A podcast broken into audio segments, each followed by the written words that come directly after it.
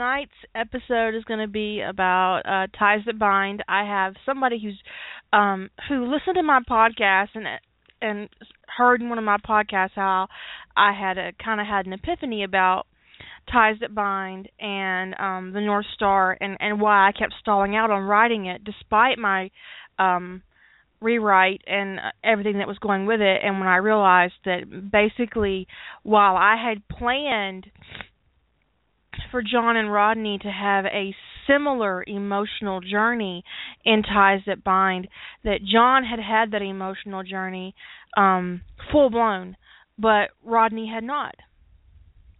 And that's why I was stalling out, um, trying to cram all that in to the North Star, which was supposed to be my final part, part 15, which is not going to work out that way. It will not be the final part and just acknowledging that um really opened me up and relaxed me um on the on the on the whole ties that bind thing and um I've um I've been writing on it and working with it and um I'm really pleased with with how it's going.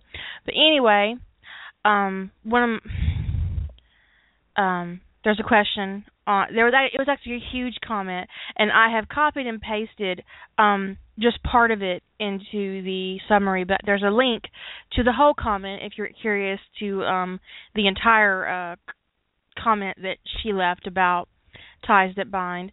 Um and she says, I was hoping you could speak more on Rodney and his emotional state so far in Ties That Bind.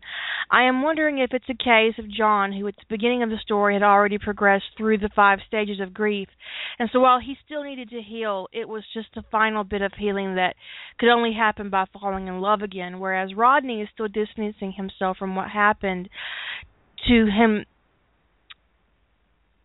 to him leaving him stuck in this first phase of stage denial. And it's Rodney's great coping skills, um, fueled by his daily interaction with his abuser, that has his journey just beginning. And that's actually true. Um, while Rodney did retreat to Desaad, and he did have um, um, that retreat with with Lady Heather, which did a great deal to even him out, um, even out his emotions, and get him in a place where he was functional. There's a scene in the North Star where John has to testify before um um the courtesan court and he has to speak to the charge that Rodney was coerced into his collar. And while Rodney would say no, that he was not coerced into a collar, and everybody else around them said no, he wasn't coerced into a collar. When they asked John, John said yes. But it wasn't his pressure, it wasn't his um he wasn't the one who forced Rodney into a collar. And they make him explain that. And he talks about um being in various combat situations. And um he even admits that John that that he and Elizabeth came back to earth with the sole purpose of basically rescuing Rodney. Um and um that that was their mission you know that was their mission. They came through the gate mission oriented. They had a plan. And um that plan was to secure McKay for the expedition. And they had several methods by which they were willing to do this, and John's offering a collar was one of them. And he said he was prepared to meet a sheltered academic, um, but what he got was a prisoner of war. And that he believed that Rodney's circumstances were so precarious in the mountain because of the way Carter had isolated him professionally and socially that it was like freeing a prisoner. And the collar was by which, you know, the way that John did it. Um, and then there's another part where Rodney finally confesses to John that he's actually a lot more fucked up than he thought. And John said, don't worry about it. I already knew you were fucked up more than you thought. so, in a lot of ways, John has been letting Rodney meander through this this year that they've been together almost. It's it's been almost a year. Um and they've been traveling this path together and John is um so in love. And and Rodney has come into the realization that he is too. But his trust was so abused by Carter by himself. His trust in himself is, in is all shredded up. And so Rodney doesn't trust himself he didn't trust Jack to help him so he never said anything he didn't trust Janet to help him so he never said anything and they didn't notice he didn't trust Daniel, his long term friend, with the details of his marriage. He didn't trust Miko. He didn't trust any of them. He doesn't trust himself. And as we move into the North Star, the only person really that that Rodney really truly entrusts is John. And he has to make a monumental leap of faith to bring in the courtesan court um, to render judgment not only for John but for him himself. I I put Rodney's trust issues in place because I believed it disingenuous to have him open emotionally and available and trusting just just immediate that's not that's not how that works and John speaks to that trust when he talks about um the beginnings of their relationship when he's um in the hearing at Desaad and he speaks to that and he says that that in the beginning Rodney trusted John's training more than he trusted John. Because he knew what kind of environment you know John had trained in in Singapore and he trusted that Gerard you know Gerard said if if this is a place that if you get a dom from this place these these people train them a certain way and you can trust in this house system to produce a dom that will take care of you. Gerard said this to Rodney a long time ago, and it stuck with him. And so when he met John and when he realized what John was, it was such an immense relief to be to allow himself to be put in to the hands of a of, of an extremely trained sadist who has a great deal of personal honor who has a great um, military record, who's highly respected, and Rodney allowed himself to trust in John's training. And eventually that trust spread to John in such a way that John became Rodney's touchstone. And then people on earth made the mistake of trying to get between that. Get between Rodney and the center of of what um he's developed in his relationship with John. And so coming into the North Star, you know, Rodney's under a great deal of pressure and and you see that in the broken road. He is so angry to be back on earth, to have his relationship being questioned, to be treated like a slave. He like a possession, like a piece of property by his own house due to the, due to the political maneuverings of um Antoine Devereaux. And he's so fucking angry and he lashes out at Gerard in such a way that Gerard never thought in a million years would happen. And that's when I I wanted the reader to understand exactly what Carter did to McKay because Gerard's shock is so genuine. Like he cannot believe that this is his courtesan, that this is the reaction that he's getting from Rodney, and it's because of Carter.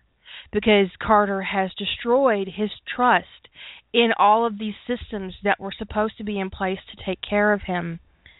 And now the very system that's supposed to defend him in his own house is being used against him to take away the only person that Rodney trusts. And he's furious and he's afraid. And so it's it's an immense amount of emotional pressure that's sitting on McKay. And so as I moved into the North Star, I I had to come with grip to, to grips with the fact that I had not um that Rodney's journey is not over. Um and there are plenty of issues that are super super evident in McKay's character throughout Ties That Bind.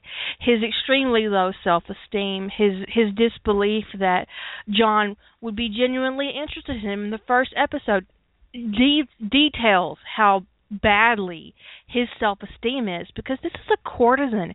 He was trained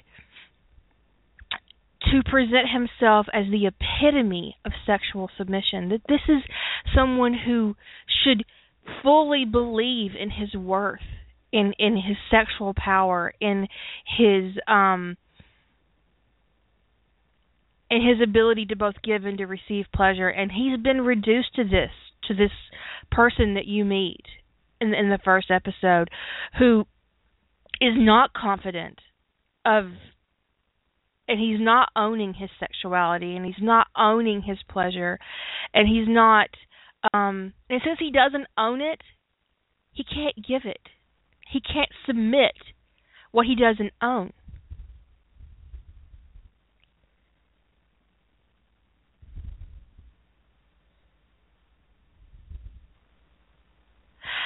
I never there's something that just got said in the um podcast that I I have to vehemently disagree with. Um Rodney's courtesan mark was always exactly where it is. It couldn't be moved. It can't be removed or changed in any single way. He put it on his body where he did in one of the most emotionally healthy situations he'd ever been in his life. He had just been marked, been offered to be marked with the epitome, the ultimate honor for Desaad. He is not just a courtesan. He is Gerard Desaad's courtesan. He is the North Star of the Marquis de Sade, or the de facto Marquis, um, Marquis de Sade. This is not he chose to hide his mark, not as a issue of self-esteem or worry or concern, but because it was immensely private. It was a private accomplishment that he took a great deal of pride in. He loves his mark. He loved his pleasure master. If Gerard had offered to collar him, Rodney would have taken the collar. When you meet Rodney in the first episode, is it intimately bound? Huh. I have the names all mixed up in my head.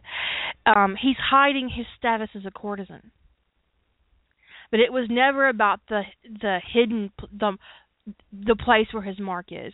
A lot of courtesans wouldn't display their mark as openly as say as a consort or as a geisha. Um, there are rules of conduct when it comes to a geisha that an uh, a, geisha really can't hide their mark because if you remember in a later episode in Ties That Bind, someone touches Miko without permission, Rod, not Matt and Miko without permission, and he is severely punished for it. So hiding a lotus mark uh lowers their protection. it lowers the veil of um of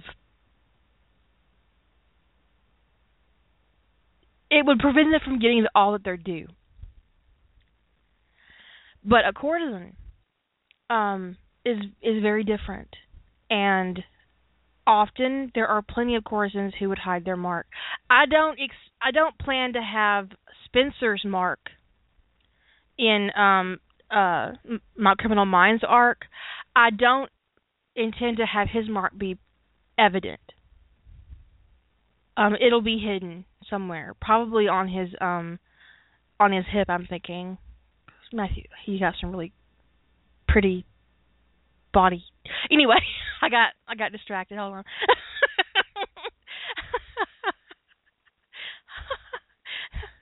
oh, Spencer, I'm so looking forward to riding you.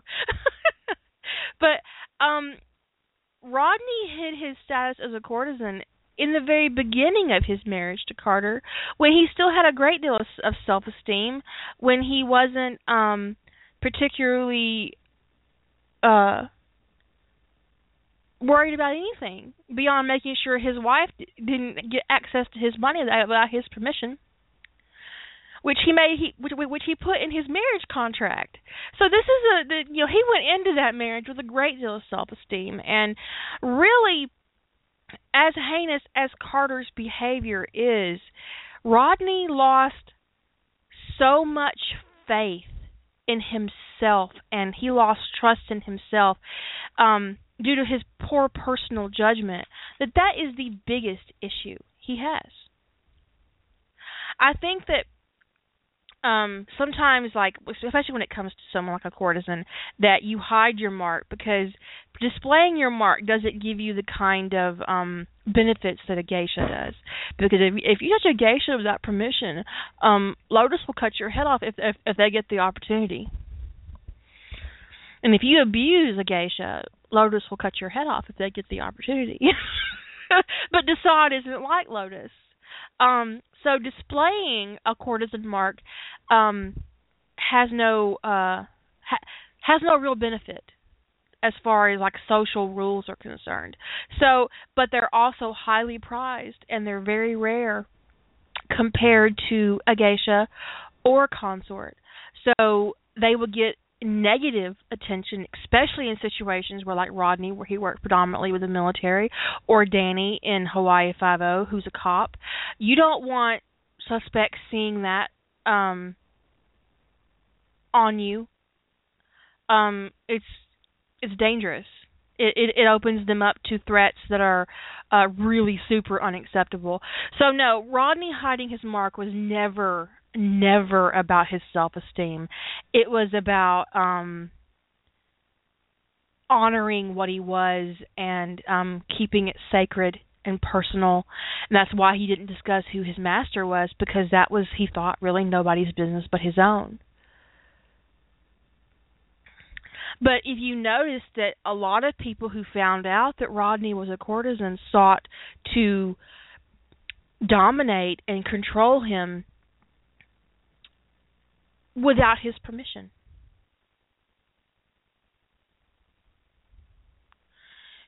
You have Jordan who whose boner for McKay was epic by anybody's standards.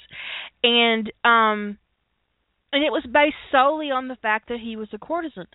And he you know early on you in the series you find out he actually suggested that it be put in rodney's contract that he had to submit to um vips in the mountain like he was a whore, like he was a slave. So in situations like that, it's really easy to see why Rodney wanted to keep his courtesan's um, status a secret, and it had nothing whatsoever to do with his self-esteem, but more to do with his personal safety and um, right um, Christine says that it was like chumming the water when they found out Rodney's status. So no, that was never about his self-esteem because that you know he received that mark before he even knew Sam Carter existed. Um, and he hid his status because he didn't want to be displayed um, in the mountain um, cause, because even in the very beginning he's coming to realize that he never really true um, tr- um trusted Sam Carter. And accepting that and acknowledging that um is part of his process. It's it's, it's part of his healing process. And um just um what I've always thought to be true and one thing that I've um worked through with with John's character um in, in Ties That Bind and to a lesser extent Rodney's character, which is why I'm still not quite done, is that the five stages of grief aren't really five stages. You don't go through them one by one. They kind of come at you all at once, like a fucking hurricane and and and just when you think you're done you're actually just hitting the eye you're hitting the eye of the grief and, and then you come out the other side of it and it's just like getting bombarded again with this with anger and denial and, and loss and you know trying to accepting it and trying to acknowledge um your circumstances and your situation and and how you go forward i've always thought closure was bullshit.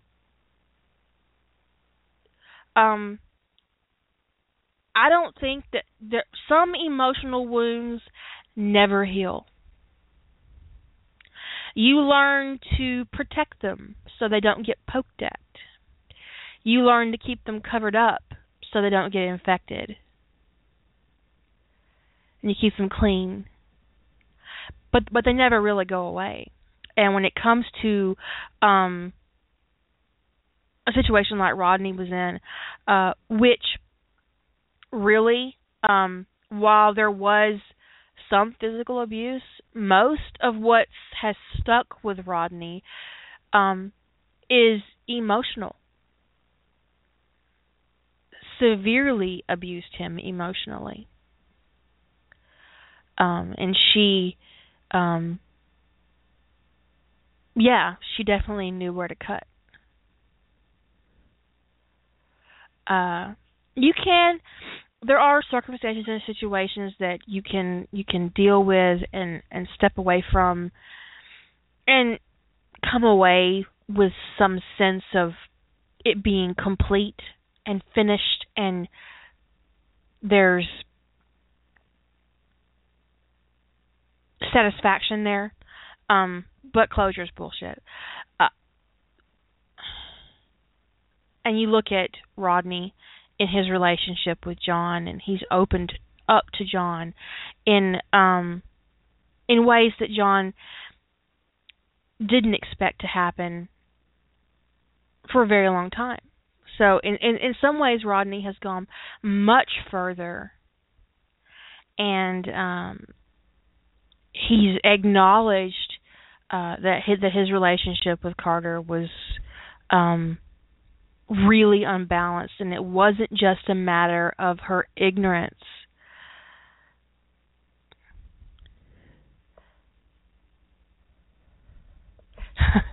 Garnett asked in the chat room, someone mentioned Carter's ignorance earlier. Was it ignorance or was she trying to fuck him over? Um, there is a there is a moment in um the North Star where um uh Dame Isabel, who is the North Star, she is the um highest ranking courtesan on earth. Um and she um she addresses Carter and she says, They tell me that you're really smart and that you save the world. And this is and and and, and this is a paraphrase because I don't, I don't actually have it open in front of me. She says, "But I think you're dumb because you didn't educate yourself socially when you had every opportunity to do so. And that makes you stupid and that makes you dangerous. And then she tells Jack O'Neill to kick her off Earth. because it's true that Sam Carter's ignorance began Rodney's situation with it's there. Um right, yeah. Literally her her lack of social training was the beginning of their problems, but it wasn't their entire problem. Her frustration um her inability to accept her own dynamic her lack of she put no zero she put zero importance on social training. And in ties that bind that's a sin i mean in that world it is a sin if you have the ability to see yourself educated and she did and not.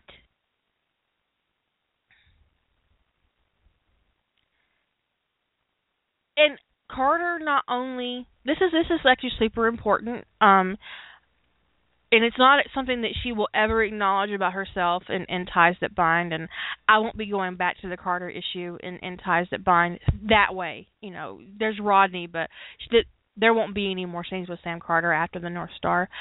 Um what uh what sam carter did was a lot more than just abuse.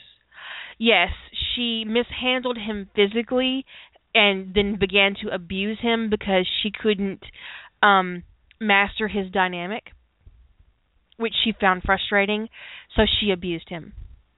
She belittled him emotionally. She tried to destroy him professionally. All that was emotional abuse. She tried to break McKay down emotionally because she could not master him physically. But and in some ways it's like it all comes full circle. Her biggest her biggest problem in their relationship is she utterly failed him. She failed him. And for someone like Sam Carter to fail in any arena was an extremely frustrating experience for her. And so what did she do? Because she had no training, she had no um training to fall back on, she lashed out at him repeatedly as often as she could. She didn't understand his dynamic. She didn't understand her own dynamic. So it was a situation that it it didn't go as bad as it could have. Um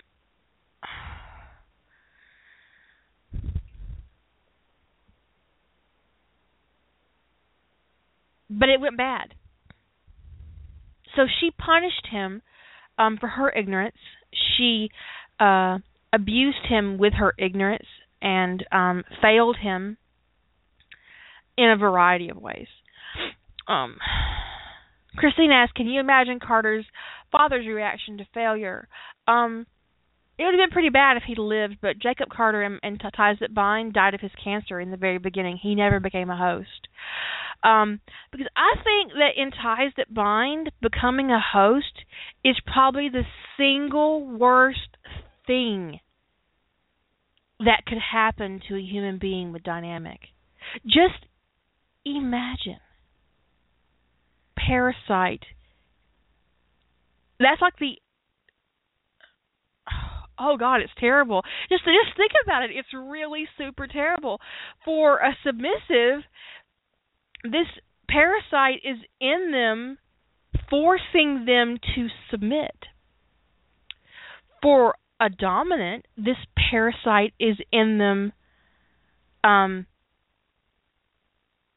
dominating them and destroying their uh, it's just terrible to think about. So, in, in, in my verse, Jacob Carter would have never have agreed to become a host no dom or sub would. It, it's body modification number one, which you know is is only done in certain circumstances and ties that bind, and it's just terrible. It's really terrible. So, well, in ties that bind, Rodney has more mommy issues than he does daddy issues, but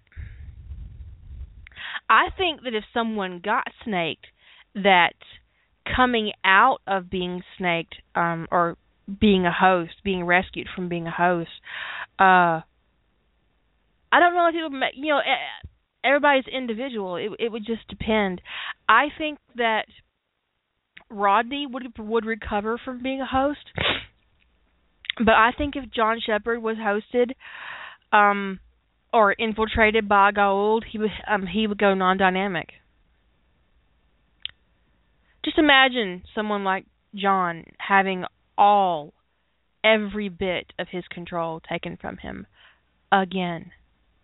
Because you have to remember this has already happened to John in a way when he went blue, um, got the blue bug. You know, there was still a lot of John in there because he went got the Iratus, but he did lose a, a lot of his humanity, and to have that happen to him again, that would be it. I mean that that would be the final straw um for John when um when it comes to that kind of thing. So it's just snake uh it's just oh in fact, I think honestly, um, as terrible as the Wraith are and as terrible as the Ori are, the Goa'uld always freaked me out the most. It it's really terrible to think about. yeah. He had a blue period.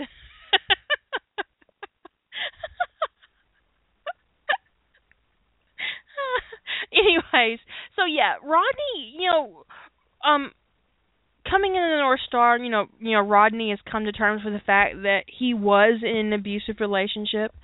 A part of him still um thinks that his acceptance of her ignorance has some blame but I think that it would be disingenuous if if he didn't believe that because um no victim comes out of trauma without um without self-blame. Um you just don't. It, it's not true. Um but even when you have an accident, just you know, when when something bad happens to you, part of your brain kind of goes, "Oh well, you know, you brought that shit on yourself," you know, because like if you have a car accident that was in no way your fault, what do you think? Well, if I had just turned the other way, or if I hadn't gone to the store at this point, or if I'd just waited till tomorrow to get the milk, I really didn't need milk. You know, you always try to mentally find some way for this thing to, that happened not to happen to you. And um I think and it and, and it transcends just abuse victims or or rape victims or just anything. You know, any, anything time something bad happens, your your brain tries to um adjust it so that it didn't happen and so you so you end up blaming your something um yourself for something that that happened in the situation um you know, if I hadn't gone to the store or if I'd stayed home or if I'd, you know, not had the light on, you know, you just that's just human nature. That is human nature to rationalize bad stuff. Exactly, Christine. And not to um it's just what we do. And so that's part of Rodney's character and it's always going to be there. Um and I just felt like that was that that's just what it is. I mean, and, and and you can't ignore it. I mean, it's it's terrible, but you can't ignore that that basic part of of who we are and um what we do to each other and and how that works. It's just um it's just what it is. It it it is what it is. And so um going into the North Star, um I I stumbled a little on the um on the execution and I was stalled out and I couldn't figure out why. And then I just kind of had a moment where I thought, "Oh, that's why." Cuz I went to write the scene where Rodney confesses to being in love with John. And I literally could not write it. I could not write it. And that's when I realized I couldn't write it because it wasn't in the right place. This was not the place for this scene. Um, my character was not ready for this. This is not where my character is emotionally, so I can't put this here. I have to put this somewhere else. Um, and so that really helped me out, and um, I've I smoothed out the rough spots and um, going forward, and uh, I uh, in the scene before my current scene, and they're currently uh, in in my work in progress. Um, John and Rodney are currently fucking. Yes, yes they are. I cut them off mid stroke. Sorry, guys. Um, but before that, John got to kill somebody. Actually, he got to kill a whole bunch of people, and John feels much better because you know John been on Earth for all this time, and he was getting a little antsy, and people were pissing him off, and he couldn't kill anybody. Well,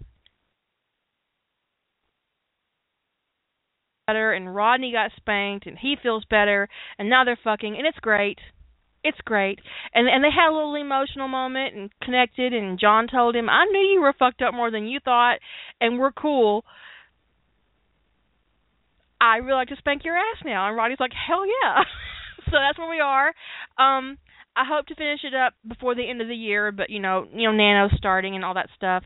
I did not cock block John. I did not. He is in it. He is he is balls to the wall, Senna. I promise. He's all in it. He's all up in it. I didn't. I didn't cock block him. He is he is balls in, oh, banging. They've just been fucking for the past three days.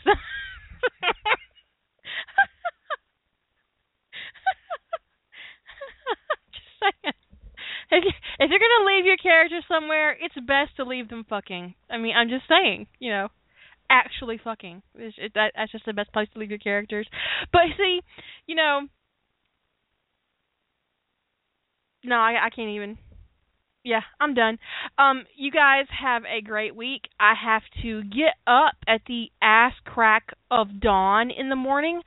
Um, for those of you who who spend time with me online, you know that I usually don't even go to bed till like five in the morning. Well, I have to get up at eight. I have to get up at eight in the morning. That's terrible. Listen to my first world problems. I know you love me, Lady Holder. She just told me to fuck myself. Oh, she actually she said fuck you. For those of you who are on the podcast, she said fuck you. Well, I don't. I um am a domestic engineer, and I spend most of my time um up at night because I'm a nocturnal creature. I'm a creature of the night. I am the night. but tomorrow, exactly right. So now you know that right on the head. My mother is coming to get me at eight, uh, at nine in the morning. So I have to get up at eight and take a shower and fuck with my hair, and it's terrible and that's my first world problem for the week. I'll see you guys tomorrow night. I'll think of something to talk about. Um, my mother asked me because I told her I had to let her go because I had to do a podcast, and she said, "You do that every night?" And I said, "Mama, I've got ten thousand opinions, and I am more than willing to share them." So you guys have a good night.